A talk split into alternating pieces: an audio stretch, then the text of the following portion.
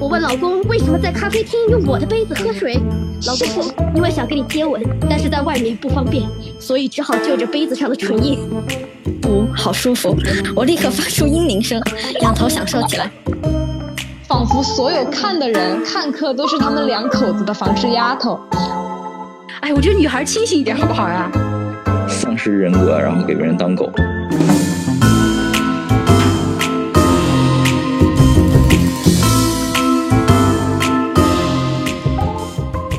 到娇妻，不知道大家第一的反应是什么？反正我本人在做选题的时候，满脸都是地铁老头看手机，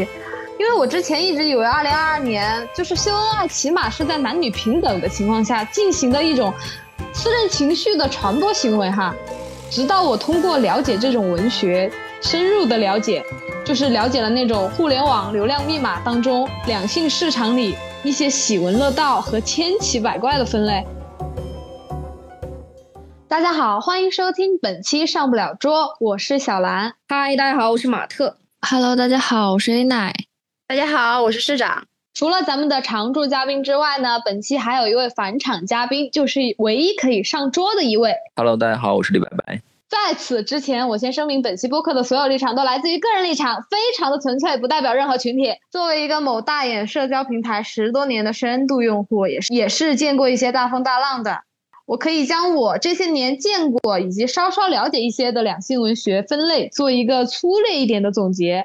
那首先第一类呢，讲的应该就是时下比较热门的哈，叫娇妻文学。毕竟咱们代表人物蒙奇奇、徐徐瑞来这两位老师就像两座大山一样，他们的特点呢就是带有滤镜，然后幻想特别严重的类型。然后这几位老师的每条作品，你可能都会觉得看下来。好像全世界只有她老公一个男人，对，并且每一条都会直接，然后又露骨的去描写她那些房事儿，仿佛所有看的人看客都是他们两口子的房事丫头。我觉得还是相当的德艺双馨哈，不忘初心。我知道，就是比如说蒙奇奇那个知名代表代表作，老公对我说：“全世界只有我能欺负你。”还有我我问老公为什么在咖啡厅用我的杯子喝水，老公说。因为想跟你接吻，但是在外面不方便，所以只好就着杯子上的唇印，就是非常经典的一些让我深入骨髓的知名作品。不是，还有那个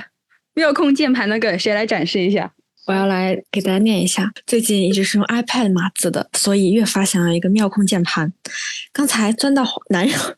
对不起，刚才钻到男人怀里和男人撒娇，哥哥资助我买个妙控键盘吧，我好想要，好好想要，嘤嘤嘤。男人正震惊微坐，详细询问我要使用妙控键盘有什么用，在什么场合下能用得到，包括使用频率、使用地点等等。呃，给大家节选哈，到到到这段，男人被我生闷生闷气的样子逗笑。大手挠着我的下巴，哄我开心。呜，好舒服！我立刻发出嘤咛声，仰头享受起来。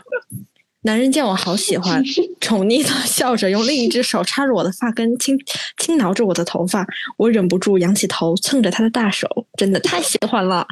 我当时手低了，去。就是你们在那个听这个的时候，我脑子里就是这个女人会撒娇，男人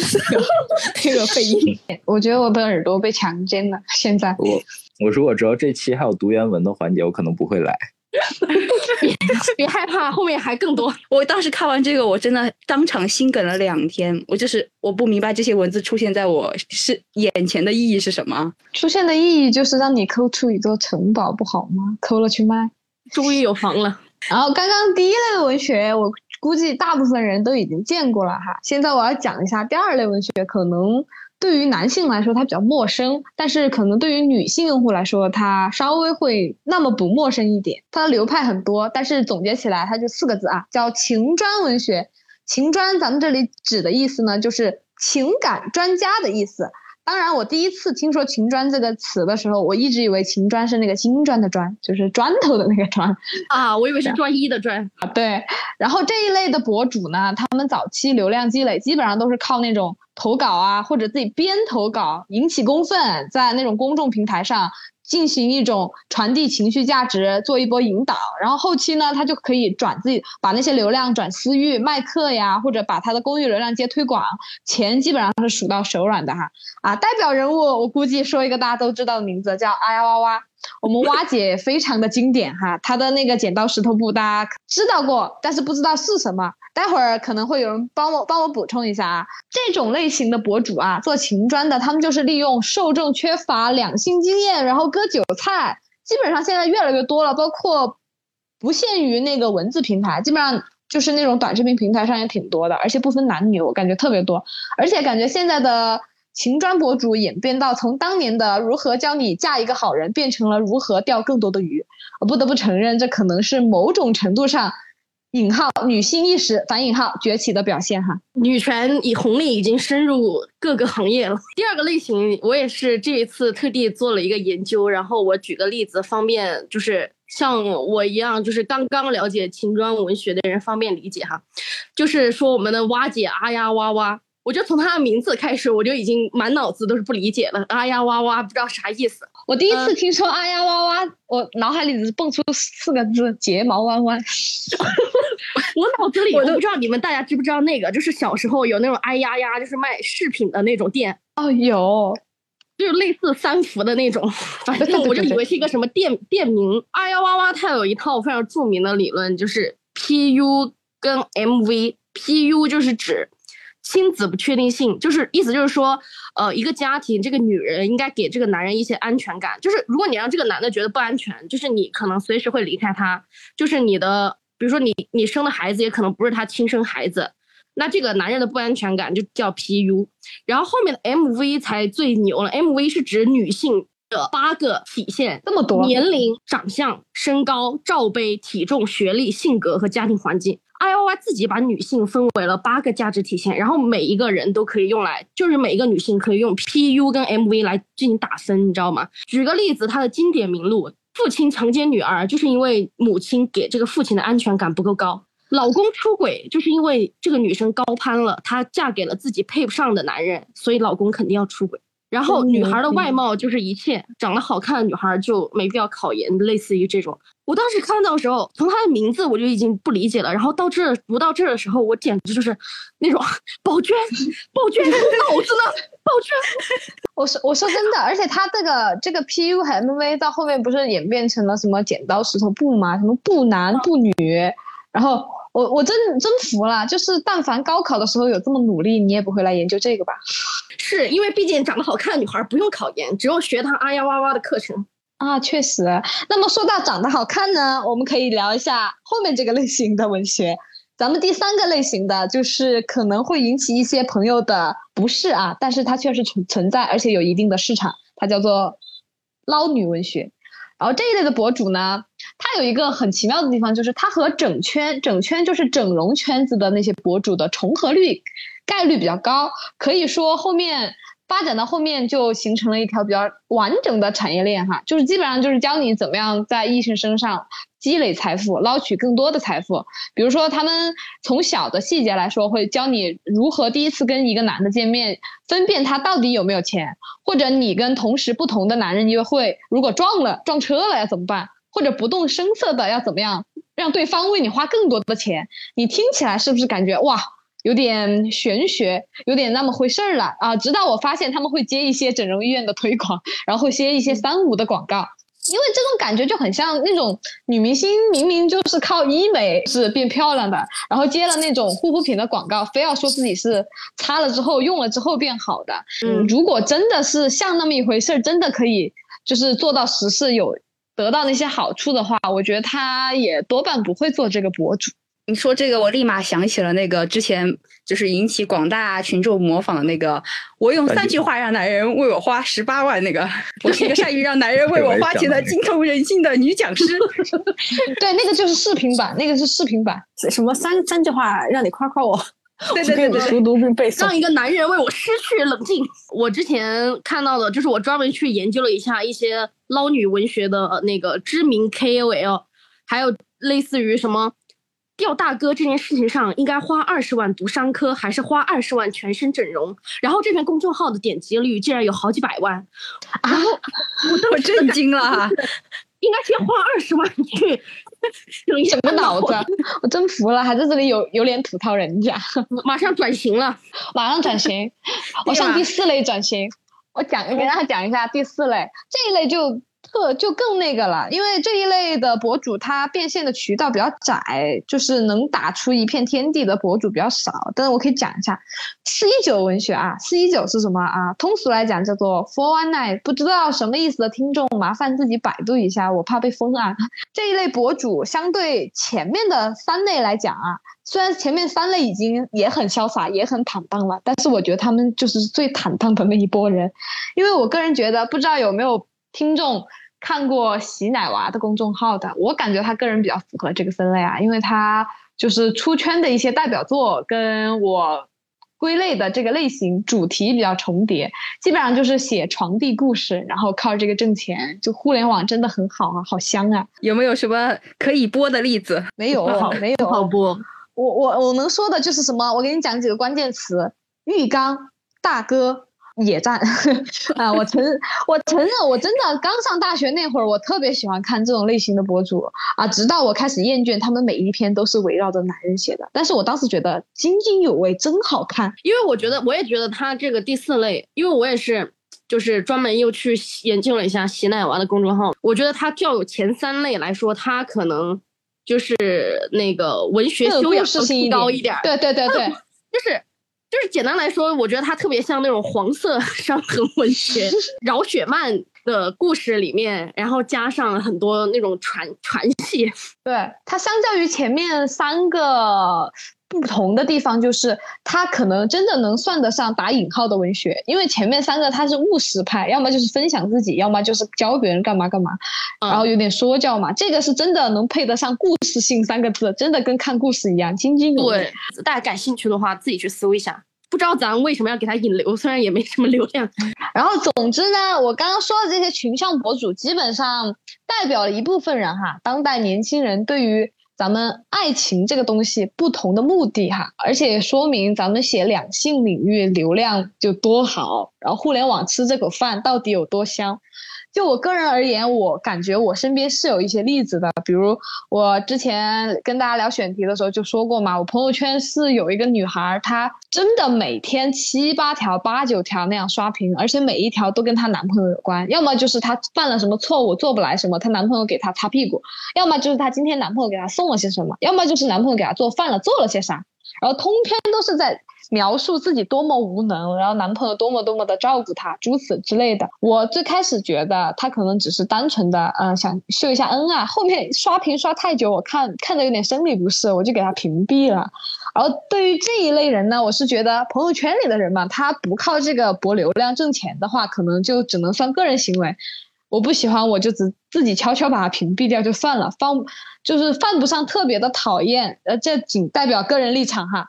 不知道大家身边的有没有类似的例子？我记得之前 A 奶好早就跟我吐槽过了。对，真的是，就我觉得这自从我下了那个小 Red 书之后，这个软件里真的网上真娇妻太多了。我觉得这是我在现实生活里就是可能看到的比例没有这么大。就比如说妙控键盘文学的创始人徐徐入月来，我在这里节选了他两条经典的博文。就是他为什么叫徐徐入月来呢？因为徐是男人的姓。就是大家吐了，谢谢，细品一下。细品一下，然后还有那个那个入原来是后面的入啊，他后来有有有点小火了之后，有的人在他博文底下评论，就说什么你醒醒啊，因为他真的有很多奇葩的事儿放在往后说。然后他的回复是，他说我真的好幸福，我感受不到你们的痛苦，就是一个诡计多端的穷男人和被陷入被 PUA 或者自己。自我 PUA 的这种盲目的女性，就是在娇妻的描写里面，可能她的男人是一个会因为她不好好吃饭而生气，然后会怎么说呢？就是给她买很多东西，然后同时时时刻刻对她保证，就是对她保持某某方面的欲望很高昂的一一面，然后。然后就是他们会很极力的去打造一种一种，就是他的男人是一个很强势的另一半，然后他是一个被保护的很柔弱的伴侣的形象，甚至可能他是一个把自己就是动物一样需要被别人保护，就说是个废物，然后并且用大量的运用所谓的就是像蒙奇奇老师就是金钱和这种擦边的文学去刻画爱情，然后去塑造出出一种这种霸总和娇妻的这种甜宠 CP 就的感觉，然后包括刚才那个就是小兰说的。自己的朋友啊，就是那个朋友圈里的那个呃同学，就是她其实就是那种小某书上面那种老公宝女啊，他们就是很会很骄傲的说，有老公时当活宝，没老公时当废物，就这种就是自主动的把自己降成一个婴儿，或者是矮化，自降成一个把自己对对对化了呀。包括这种人，然后他心里又很脆弱，他很喜欢发一些自以为是秀恩爱，然后这种受虐的日常去给网友看，然后网友一戳穿他，他就觉得受不了，他要要举报别人，而且这种人就可能不在少数，他们就有一个很大的共同点，就是说自以为自己很爱老公，然后我觉得娇妻文学他可能还善变成了一种。就在外溢到，比如说别的社交媒体、短视频平台，比如说抖音的那一系列什么故意穿清凉辣妹装气死给气死给男友，然后一般在那种就是得到什么爱你再穿出门我就打你，你性感只能给我一个人看这哎呀，种我吐了，谢谢。控制欲超强，控制欲超强的发言之后，然后就然后反而是被这个女孩当当成哇塞，她真爱炫耀的，资本，哇！对对，她觉得哇，她好自豪，就是她想囚禁我，什么？她居然这么爱我？对她居然这么爱我，还有那种就是，甚至就是，比如说，当这帮人老了之后是什么样的？就是等她四十多岁的时候，就是这个女孩，就是她跟老公结婚了，跟男人结婚了，她就写了一段话发网上，一吵架就想离婚。他说，只要我敢离婚，他就敢把我打残，别别再想嫁出去。他得不到，别人也休想得得到。然后，然后这个娇妻就说他，然后底下也还有一些娇妻就跟帖，就是说，就是他说我要是离婚就把我杀了，然后他也不活。底下就一堆人紧随其后，觉得这是哎呀，我好像看过，我操，我要吐了。为这一对家人点赞。点一首那个张杰的《这就是爱》，很多人他很追求一种叫爹系男友，就是说这种嘘寒问暖啊，帮女朋友刷牙洗脸，喂她吃饭，然后帮她就是什么是生理期，然后会照顾她怎么样的，就是那种谈恋爱找了一个爹，然后就是本来是贬义词，但是结果会被美化成这种就是爱情圣圣经。好，就以上的这些网络的奇葩行为大赏，大概就是整个就是网络娇妻文学演变的一个侧写。对，最可怕的就是因为这种人太多了，而且他们又巨爱在网上发嘛，正常人又没那么喜欢发，所以变成了很多就是没谈恋爱的男的，他都觉得女的就喜欢这样的。真的很容易让人误会啊，就是很多年不上网，突然一上网啊，世界变成这个样子了。原来原来原来是这样的这种感觉。就是其实刚说的那个，你们说的就是网上发这些什么朋友圈啊，或者发微博，其实还能屏蔽嘛？就我我生活中遇到的，就是没有办法屏蔽，就是你不知道什么时候这个信息就窜到你耳耳朵里面了。就我有一个很远很远远的不能再远的远方亲戚，可能就是已经十年十多年没有联系过了，就是我也不知道哪天怎么回事儿，就是她她老公给她买了个表的这件事情就传到了我的耳朵里面。然后我也不知道是谁告诉我的，反正我就是知道了。然后如果我知道了，我知道这件事情，所有人都会知道，就必须是到人尽皆知的地步，才会让我一个远的不能再远的人，就是都很清楚这件事情。但我就是我想不明白为什么我会知道这件事情啊？因为上一次我知道他的信息是就很离谱啊，是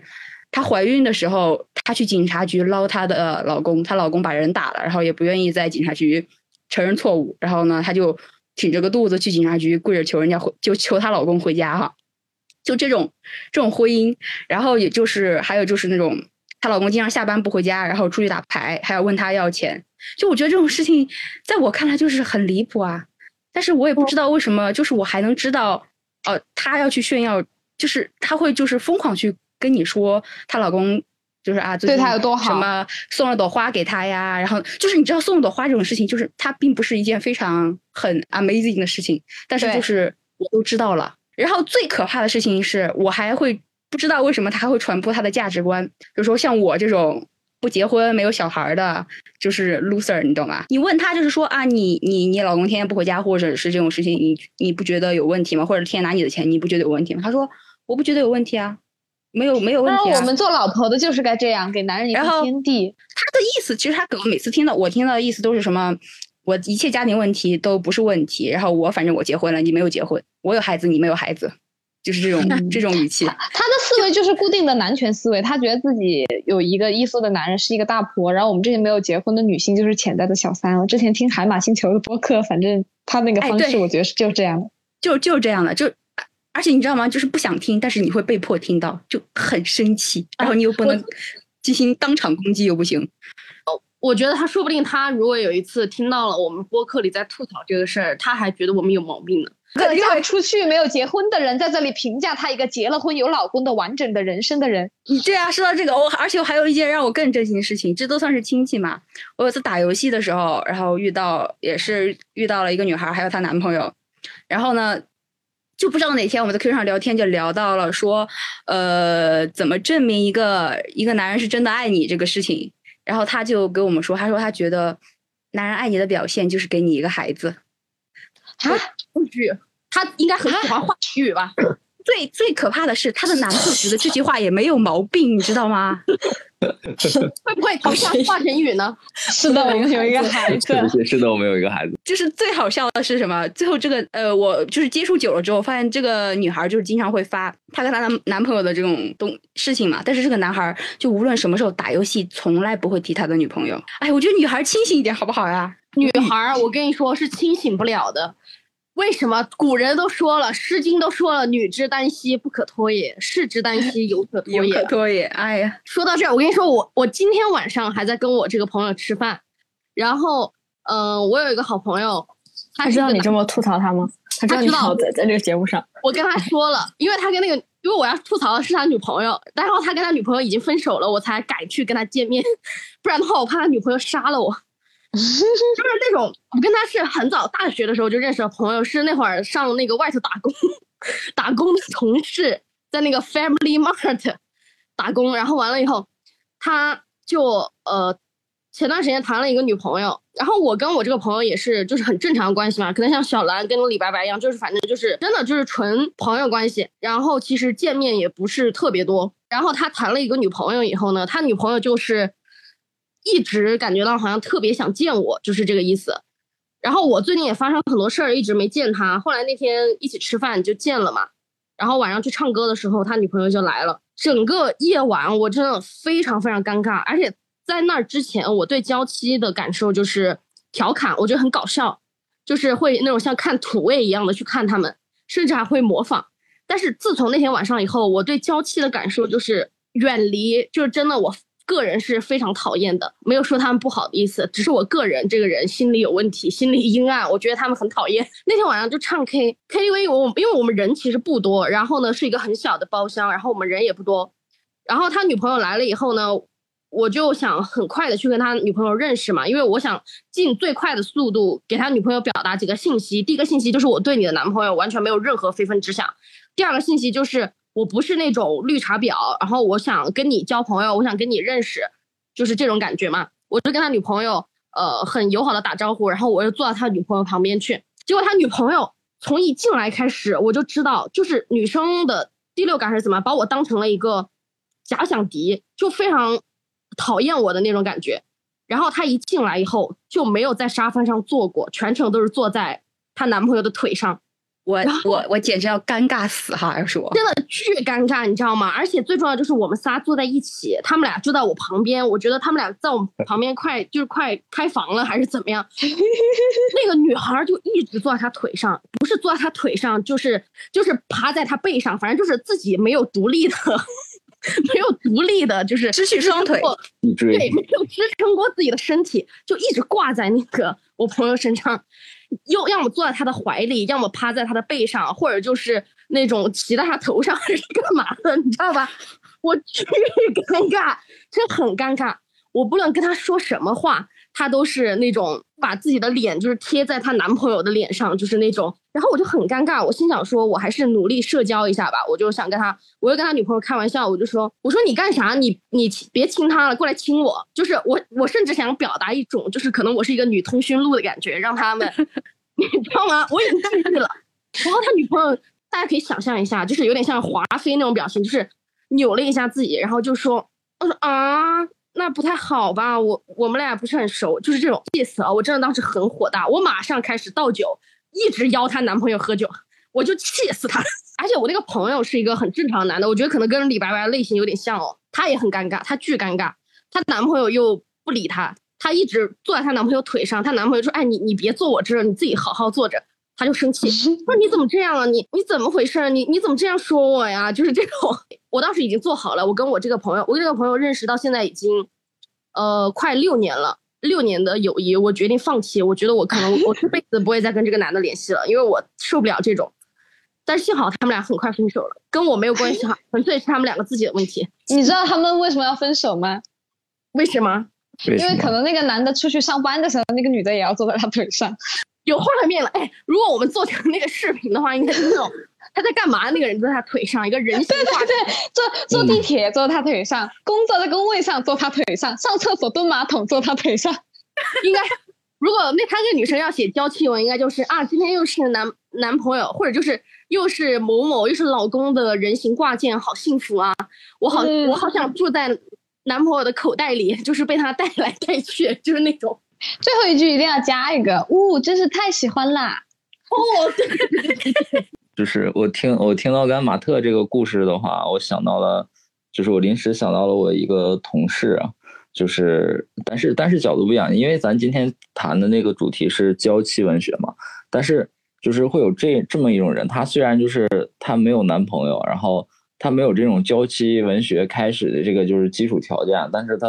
随时浑身上下都散发出这么一种娇妻的气质，你知道吗？就是他在无时无刻的在跟人交流的时候，他会把自己带入到娇妻这种角色。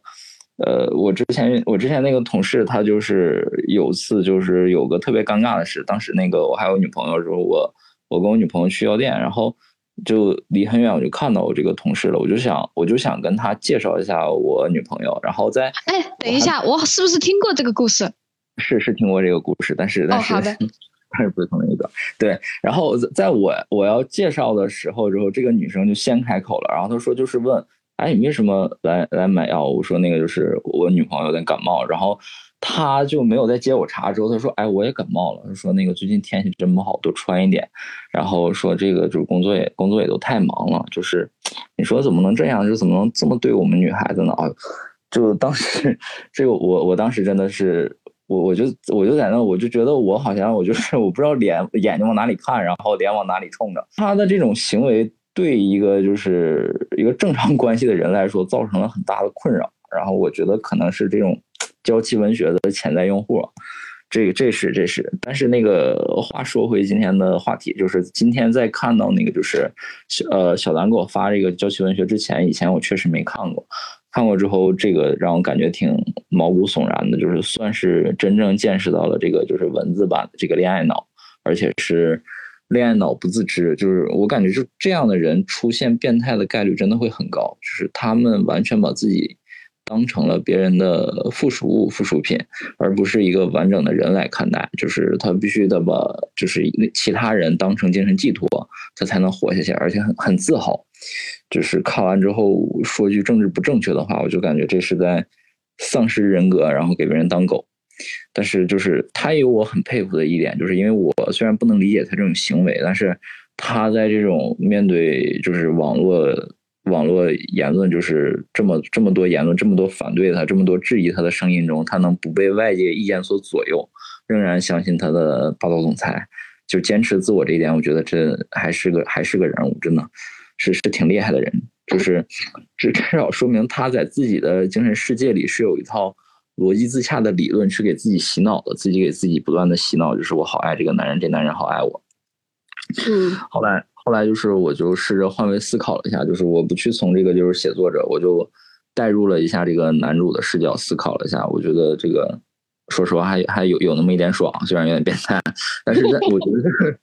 但是。人去追求一种主动的这种主仆关系是可以理解的，就我个人来讲，就是就我也会追求那种就是独一无二的关系，就是在别人的心里占有很重要的一种地位，这真的是一件很爽的事情，就是你这会让你感觉到被需要、被重视。然后就如果是这种主仆关系，就是强势的一方提供庇佑，然后提供生理和生活上的基础，然后相对弱势的一方提供理解与支持，创造这种情绪价值和共鸣。就是他如果是建立在一种不彼此伤害，然后相对健康的一种关系上，这也是一种符合两双方心理需求的这么一种模式嘛。但是就是你要是娇妻文学中这种吃药比戴套好这种言论，我觉得就有点过分了。就是再怎么样的关系，那个不去主动伤害对方也是最基本的条件。就是爱人先爱己，就除非他是真的变态。我说实话，我感觉娇妻文学对于我来说真的是挺变态的这种东西，而且它最开始在互联网上有极，就是也不说极大部分嘛，至少它是有一一部分的受众的，那就说明这个玩意儿是真的有人喜欢看。就在你我们知道之前，是真的会有人喜欢看的。而且我就是一直有一个搞不明白的地方，就是我开头刚刚总结的那几个类型的文学吧，就跟两性相关的那一群博主类型，基本上他们的受众都是女孩，然后看的人、评论的人、互动的人全是女孩，他的所有类型、所有的东西都是输出给女孩看的。因为我从来没有见过任何一个对标的账号，就是任何一个对标男性用户的情感类型的账号。就是写给男人看的，没有这种账号啊。当然，PUA 这个类型的账号，咱们今天就不归进来了哈，它已经不算那种情感话题，那个是属于另一个叉叉的话题啊。因为我觉得，我来分析的话，我是感觉可能除了女性本身她自己比较感性之外，天这天性比较感性之外，她可能会自己加重情感在生活当中的一个占比，还有一个原因就是。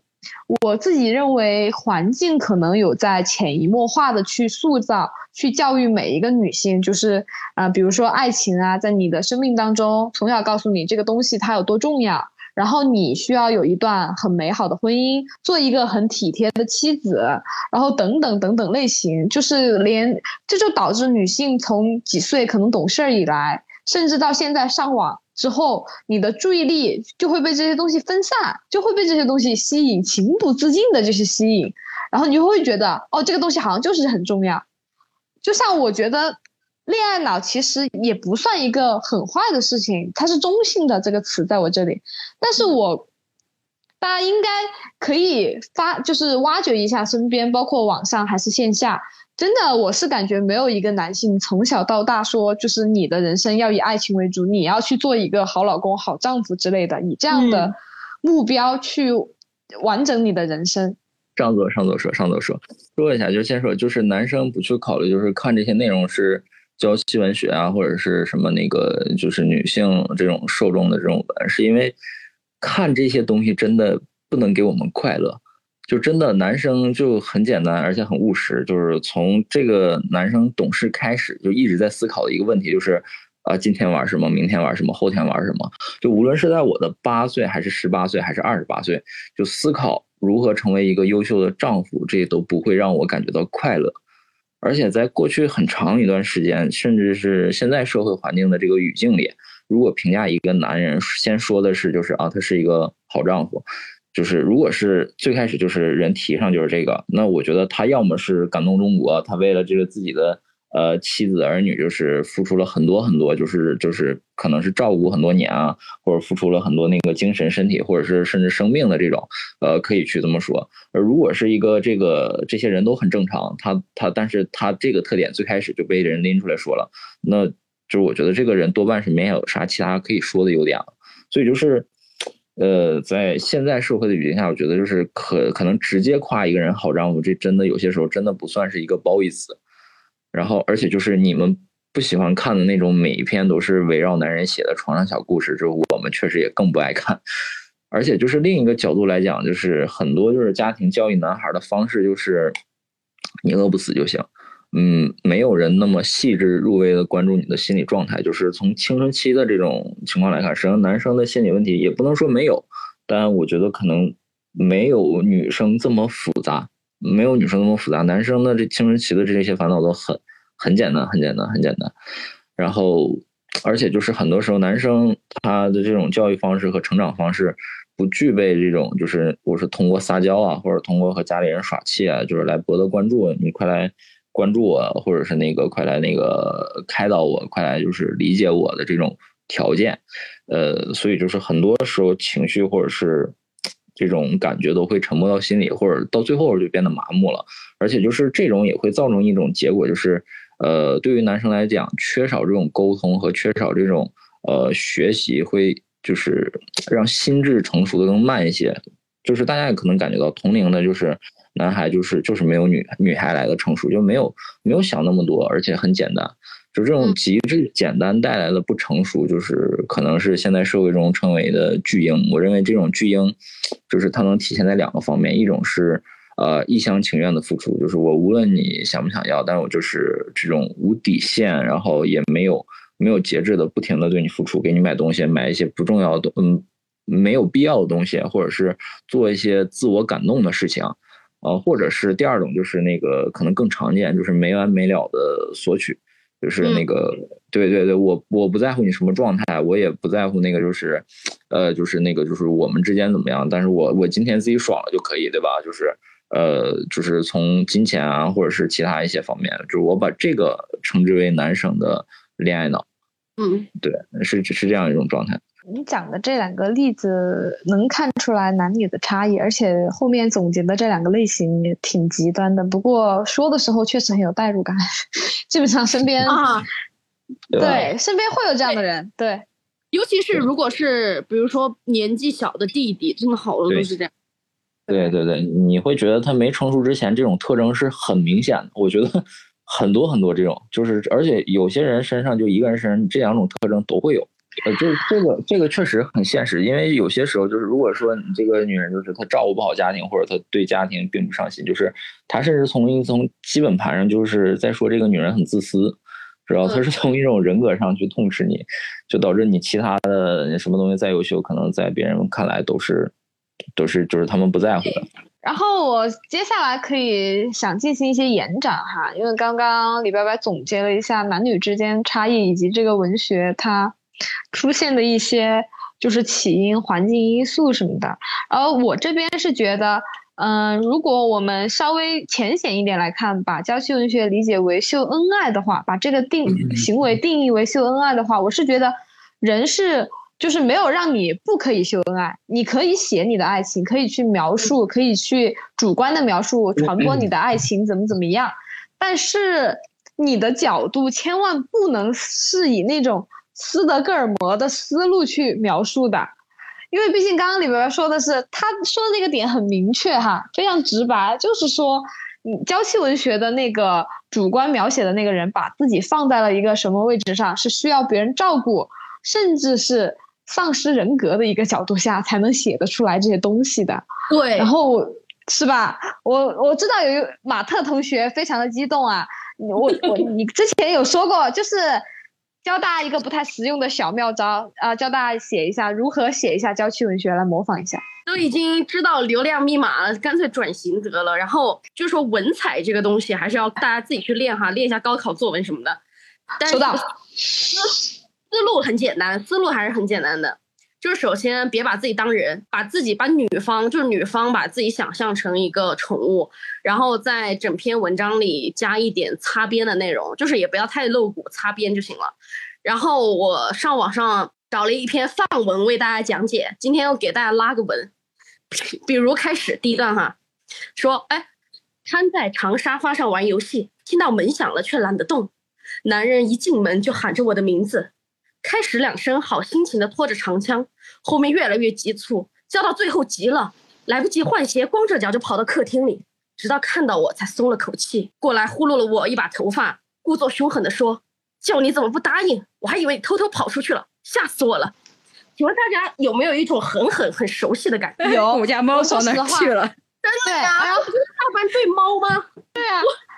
经常在家里，就是坐在客厅换猫，因为我家的猫有时候去客，有时候去阳台，有时候在厕所，有时候在厨房，因为我我永远不知道它在哪儿，然后我就在那叫它，它也不理我，然后我叫完它不理我，我就去找它，对，然后很急，完了哪去了猫？然后直到看到的时候，马上去抓它一把。接下来第二段，它孩子气的把脸埋在我的小腹上，使劲吸了两口，用长刚长出胡茬的下巴蹭，哼哼唧唧的。我不得不忙里抽忙里抽空的去推出哦，伸出左手去推他的脸，一模一样，有没有？谁把脸埋在猫肚子里吸过？谁没有？哪个养猫的？谁没有？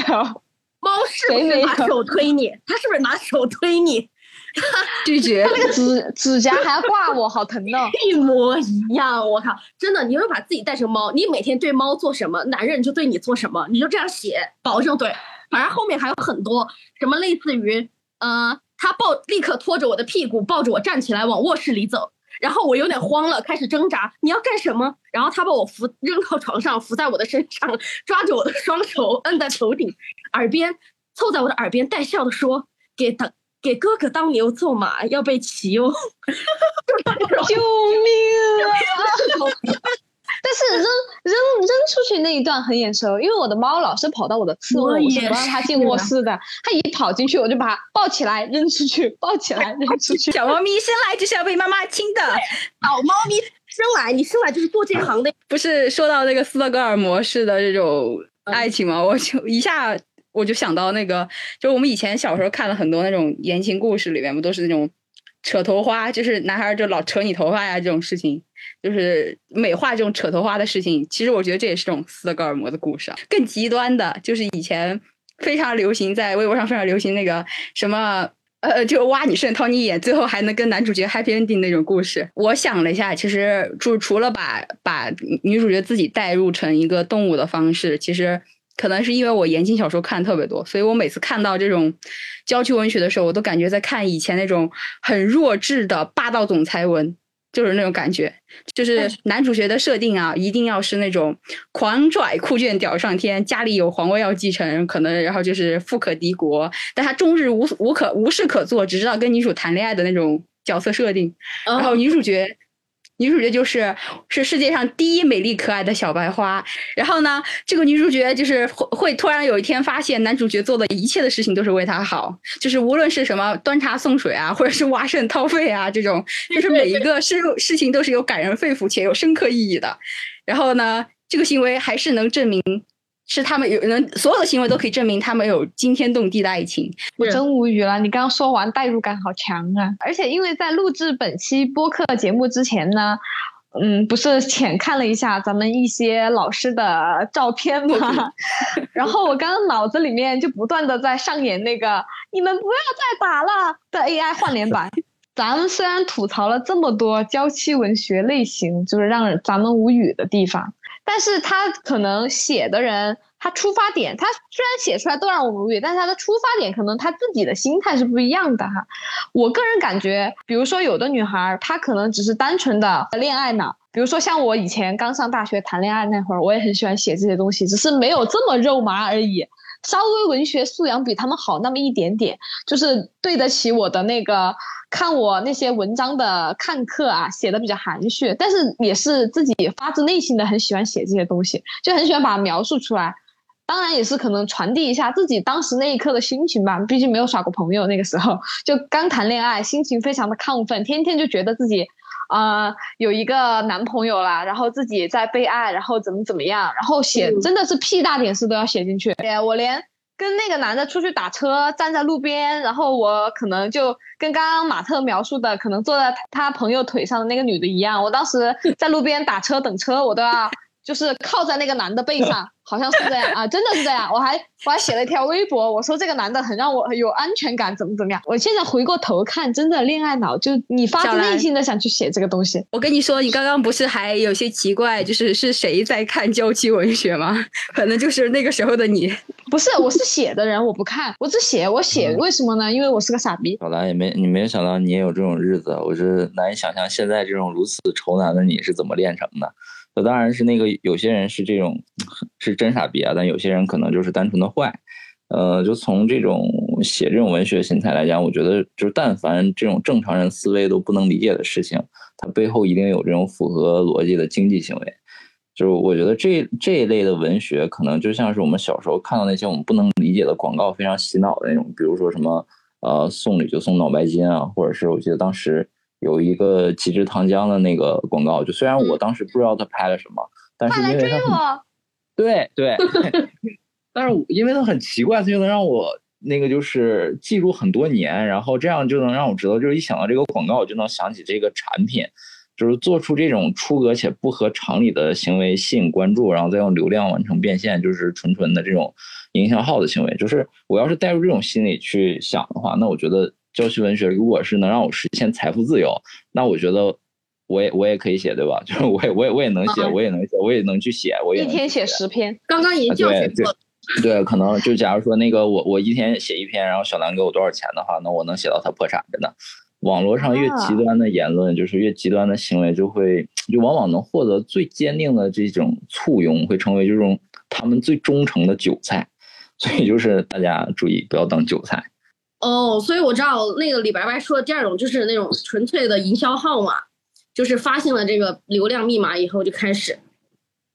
然后其实我觉得还有一种类型，就是区别于呃营销号以及区别于第一种恋爱脑哈，就是这种人他是一种嗯、所谓的以自我为中心的一种炫耀感。这个怎么理解呢？就是嗯、跟大家举个例子，就是以前读初中、读高中的时候，不知道大家会不会遇到那种人，就是可能他嗯明明家境一般，但是他要硬硬要说自己家里很有钱，自己哦家，里硬凹人设的那种。啊，对对对，有有有有有有可，能对吧？然后有的人可能他没有谈恋爱，但是因为他的身边有人谈了恋爱，他非要给自己造一个男朋友或者造一个女朋友。就其实这个人或者还有还有那种把呃自己带入把自己带入那个人，然后把对方男朋友当做自己男朋友的。我想说的意思，有可能还有一种写娇妻文学的心态，他就是纯粹的是要炫耀，就是他其实区别于恋爱脑哈。恋爱脑是因为你你谈恋爱，你整个上头，你把你的对象、你男朋友的事儿完全就是放在心上，他对你一点点好的小事情无限放大，然后要分享给所有人看他有多爱我。但是我说的这种类型，就是这种幻想自我型的这种人，他其实是什么呢？就是他是本身享受的是他炫耀以后给自己带来的一种虚荣感，一种虚荣心的感觉。找存在感是吧？对他本质上他的这个男人是张三还是李四还是王五根本不重要，是徐徐入夜来还是张张入夜来都可以对他只是想要别人对对他的那种眼光关注那种对对他的关注，对他的羡慕。我觉得我还想补充另外一种吧，但是其实这也不算是种文体吧，我觉得是一种心态，就是，嗯，我觉得有一些娇妻的，他们的价值的逻辑就是说，觉得自己不管是蒙奇奇那一类的，就是我要证明我自己的就是富有也好，还是说徐入月来要证明我被人爱着也好，就是他们都是自认为就是体现了自己心中女人的唯一的价值，就是我要百分之一百拿捏一个男人的心，让他们对我百依百顺。对，也就是说，就可能说，在他们看来，或者说在很多普世意义上的价值观里面，就是女的想要证明自己的价值，依靠的不是个人的能力，就是拿捏男人的手段，掌握男人的程度。就在他们的价值体系里面，金钱和性是提高一些异性吸引力的，就是一个最好的一个手段。同样也是娇妻们就是去怎么说呢，就是获得自我的一个身份的认同，或者获得这种虚荣感的一个重要的一个重要的一个来源。比如说，我就举一个例子，就是大家都知道徐徐入月来的，就是我为男人吃过的避孕药，就是我出嫁的嫁妆，一盒一百，为了买一个一百一十八块钱王者荣耀的皮肤，我要出卖身体去抵偿，还要被问是你你是钱太多了吗？你要买这个皮肤？就是我觉得有一个文章可能，嗯，写的说的挺好的，就是说，即使在外人看来，这份幸福来的如此扭曲、渺小与卑微，但久而久之，潜移默化，他相信了，我们都相信了。然后我我也就是给五位没有看过娇妻文学的朋友们展示了这个妙控键盘文学，然后基本上我得到男性的答复都是我他他就说我看不懂，我不知道他想说什么。这也就是说，我觉得可能男以男性的视角来看，其实他们根本不在乎这些女性是不是感动，他们可能更关注自己的利益吧。就是娇妻，就是除了感动自己，可能说还没有得到任何东西。对，我觉得这个是这个事件里我们需要反思的一点吧。然后最后可能也是抛弃文学可能影响的一部分是说影响男男性视域中他们女性就是对女性的看法，他们说哦，原来女的喜欢这样的，那我也会这样。还有一种就可能真的会影响，就是心智不太成熟的人，可能他们会曲解别人对对他们看多了，他们最喜欢看这个东西，看多了可能我真的会觉得就是说啊，这哦，这是真原来他。这样是爱我，原来他让我吃一百一十八块钱避孕药是爱我，你知道，就是懂的都懂。可怕而且呀我是觉得成年人基本上二十岁往上的人应该看这个都会皱眉吧，只有那种初高中生真的没有涉入过社会，没有进行过真正意义上的认真的两性关系的小女孩才会觉得哦，这个东西是不是就是真的？爱情就是这个样子的。我觉得这个是值得反思的一个地方。很可怕的一点就是，如果是一个心智不成熟的男生看到这个，他会不会觉得，就是如果一个女生为他做到这些才才是真正的喜欢他，才是真真正的爱他？我觉得挺可怕的。好了，那么说到这里呢，这期的节目差不多就要结束了。我们认为呢，爱情不该多加描述，也无需旁人认可或者羡慕，尊重、祝福是我们作为旁观者最好的代名词。以上所有论点来自上不了台面的个人观点，只是为了让你知道这个世界上还有同样的人和你有着同样的烦恼与困惑。我们希望你在某个深夜点开这个频道的时候，会让内心收获一些平静，或者获得一些肯定。感兴趣的话，欢迎订阅我们的频道。我们下期再见，拜拜拜拜拜拜拜。拜。